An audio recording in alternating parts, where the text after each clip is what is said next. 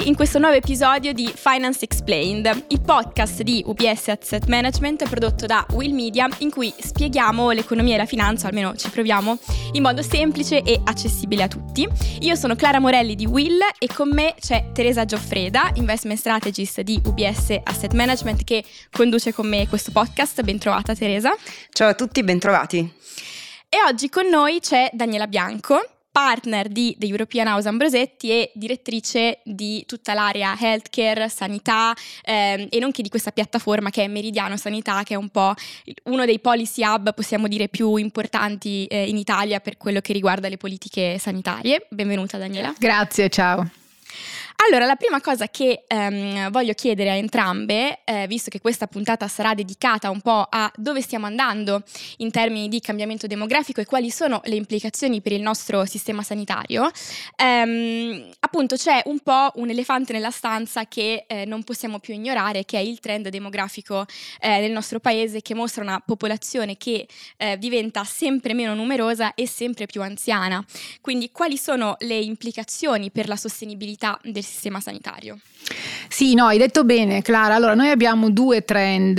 Una popolazione sempre più anziana perché si è allungata la nostra vita media e dall'altro punto di vista invece eh, sono diminuiti i tassi di natalità. Quindi che cosa vuol dire? Che gli italiani fanno meno figli ma vivono più a lungo. Questi due fenomeni insieme ci portano ad avere una società dove eh, la popolazione anziana è una quota molto più rilevante rispetto a quello che negli anni passati era. Se tu pensi che il nostro sistema sanitario, il Servizio Sanitario Nazionale, è nato nel 1978, qualche anno dopo quando sono nata io e l'aspettativa di vita in quegli anni era 10 anni in meno rispetto ad oggi. Ciò vuol dire che io quando sono nata avevo un'aspettativa di vita di 72 anni, oggi mio figlio ha un'aspettativa di vita più di 10 anni superiore alla mia. Quindi questo vuol dire che i figli vivranno molto di più, ma già la nostra generazione vivrà molto di più rispetto a quello dei decenni scorsi. Quindi il nostro sistema sanitario è stato pensato e creato in un mondo che era diverso, in una società che non si poteva immaginare, per fortuna, evolvesse in questo modo, cioè con un allungamento della vita così importante. Quindi abbiamo un problema di sostenibilità, sostenibilità economica, ma non solo, abbiamo anche un tema di sostenibilità e di tenuta dal punto di vista dell'organizzazione dei servizi della sanità perché ovviamente le persone anziane hanno più patologie, hanno più malattie croniche, quindi necessitano di quella che si chiama la long term care, quindi servizi di assistenza di lungodegenza, continuità di cure e altre tipologie di servizi rispetto al passato. E questo ha anche delle implicazioni in realtà sul sistema finanziario, perché comunque le persone più anziane che vivono più a lungo devono cercare di mantenere questo stile di vita, quindi hanno comunque necessità anche di avere delle forme previdenziali e questo porta ha delle implicazioni poi eh, anche sul sistema pensionistico, sugli investimenti che vengono fatti magari con una eh, durata lunga perché comunque devono essere diciamo della durata della, eh, del, dell'età lavorativa diciamo della persona che poi andrà in pensione. Questo vuol dire maggiore domanda quindi eh, di titoli trentennali, ma quando poi ci sono dei movimenti sui tassi di interesse come quelli che abbiamo visto di recente, tassi bassi per tanto tempo, ma poi rialzi dei tassi delle banche centrali, questo porta a maggiore volatilità. Dobbiamo pensare anche che la popolazione più anziana consuma di più rispetto a quella più giovane, la popolazione più giovane produce di più e questo consumare di più rispetto a quello che si produce vuol dire maggiore inflazione, quindi ancora una volta rendimenti più elevati e maggiore volatilità poi eh, dal punto di vista del mercato obbligazionario. Assolutamente e forse lo ricordiamo per chi ci ascolta perché ehm, forse vi state chiedendo ma com'è possibile che una cosa così che diamo per scontato come il sistema sanitario che in Italia è assolutamente tutto pubblico, adesso magari Daniela ci ricorderai come viene finanziato, possa avere in realtà delle implicazioni eh, importanti anche sul modo in cui mh, i mercati finanziari funzionano e ehm, come viene gestito tutto questo finanziamento e perché poi l'invecchiamento diventa un problema Sì, il, sistema, il, nostro finanzi- il nostro sistema sanitario viene finanziato attraverso i contributi, i contributi che vengono prevalentemente dall'IRAP e dall'addizionale IRPEF regionale. Quindi che cosa vuol dire? Che viene finanziato attraverso il nostro lavoro. Le persone che lavorano finanziano la spesa pubblica e anche la spesa sanitaria.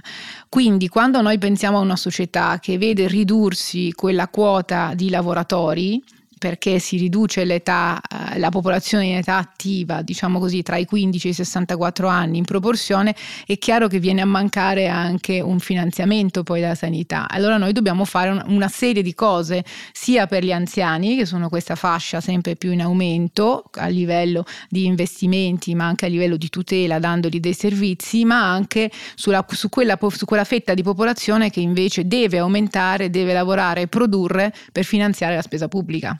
È un po' un, um, un, patto generazionale che è lo stesso, se vogliamo, che c'è con le pensioni, che in realtà esiste da, da sempre, solo che ha cambiato forma. No? Magari mh, quando tu sei, sei, giovane in età da lavoro, eh, mantieni in qualche modo, sostieni chi non, ha, non, è più nella parte produttiva della popolazione. Eh, in passato si faceva con eh, le persone più giovani che si tenevano in casa i genitori, i nonni, oggi si fa con questo scambio generazionale per cui chi lavora oggi paga le, le pensioni o il sistema sanitario per chi è anziano oggi. Um, quindi tutto farebbe pensare che la soluzione è solamente demografica, quindi no, non c'è scampo, dobbiamo essere produrre di più. Um, però forse non è così, insomma, cosa si può fare, cosa è già stato fatto, um, quali sono le idee che ci siamo inventati per far fronte a questo problema. Sì, la soluzione è anche demografica, ma non solo. Quindi noi dobbiamo ritornare a fare figli, quindi a investire sulla natalità, questo è importante, oppure a, ad aumentare la popolazione aumentando il tasso di immigrazione. Questo dirò magari una cosa eh, molto discussa attualmente, però è chiaro che gli immigrati ci portano nuova popolazione, quindi riusciamo a contrastare quello che è il cosiddetto inverno demografico, declino della popolazione in Italia, in più abbiamo popolazione che lavora e che contribuisce. Quindi Perché anche... di fatto comunque alla fine ricordiamocelo, è mm. vero che comunque l'invecchiamento della popolazione è un trend soprattutto dei paesi eh, sviluppati, anche diciamo la riduzione, la diminuzione proprio della popolazione è un trend dei paesi sviluppati da un lato perché ci sono più nascite, da un altro lato perché ci sono anche delle malattie specifiche dei paesi sviluppati come l'obesità o magari anche eh, un maggior consumo di alcol o tabacco. E in realtà questi trend soprattutto sulla parte dell'obesità col cambiare poi anche degli stili di vita si eh, stanno comunque estendendo ai paesi emergenti che però almeno ci danno una mano come dicevi tu sull'aumento della popolazione e quindi eventuale immigrazione.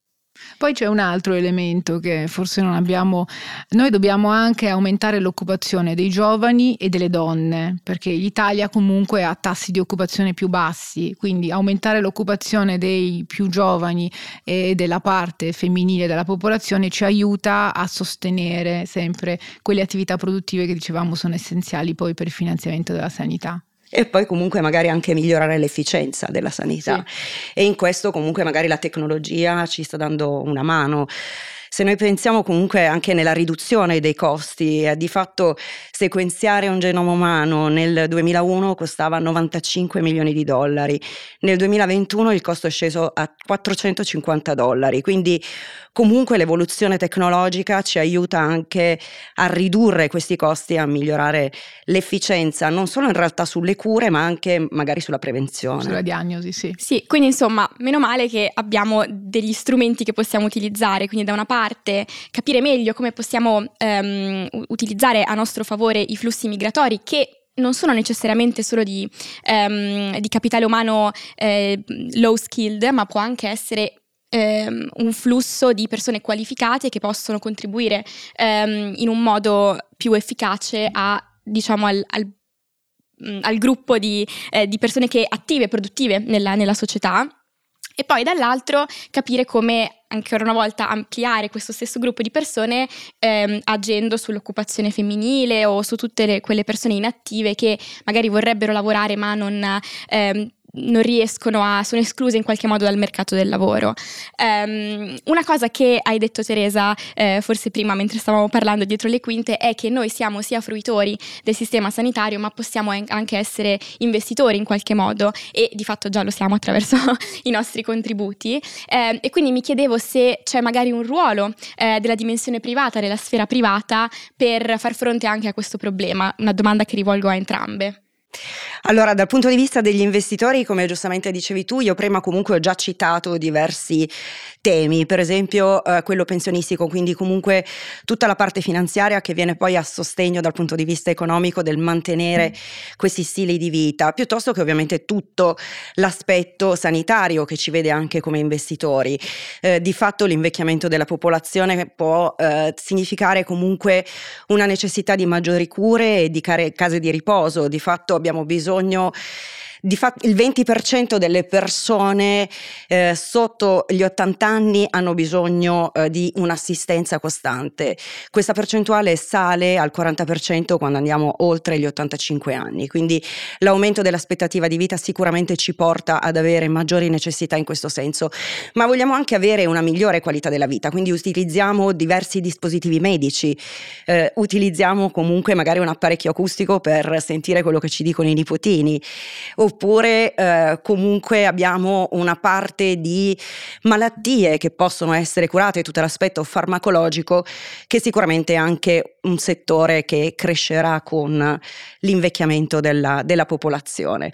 Dal punto di vista invece della eh, diciamo, soluzione sanitaria, lascio a te la parola, perché ciascuno di noi può fare tanto anche dal punto di vista privato per invece risolvere i costi del problema sì, sanitario. Diciamo che come dicevi tu la tecnologia ci aiuta, quindi oggi tutta la diagnostica avanzata, se pensiamo a tutti i programmi che ci sono nell'individuare precocemente le malattie, quindi nel dare una risposta eh, più efficace, sicuramente sì. Poi noi possiamo fare un'altra cosa come cittadini, possiamo continuare a contribuire a questo servizio sanitario perché resti universalistico, resti pubblico, ma allo stesso tempo sia, lasciatemi dire, contaminato da quelle forme private che sono il secondo e terzo, terzo pilastro della sanità che oggi già ci sono.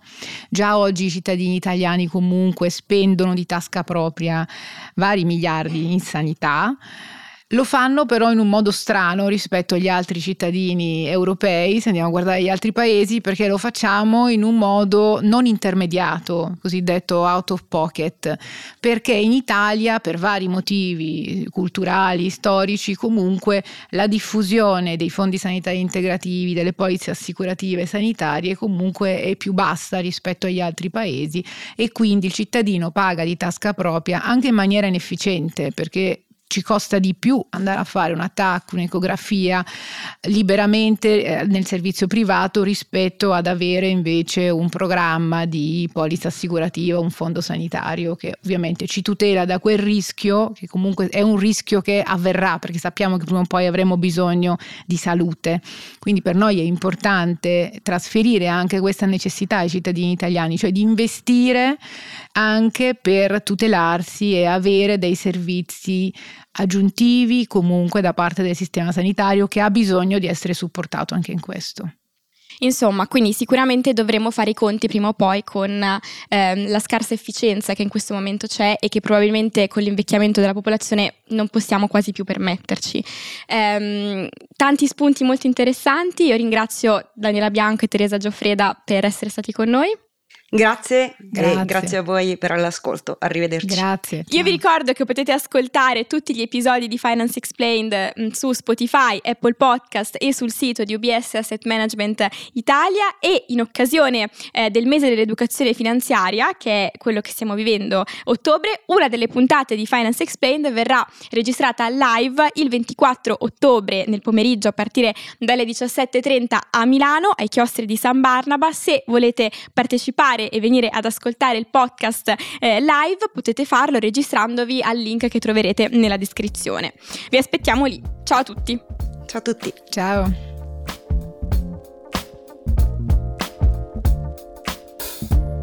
Questo materiale è pubblicato esclusivamente a scopo informativo. Si prega di leggere il disclaimer disponibile su questa piattaforma o direttamente sul sito di UBS Asset Management.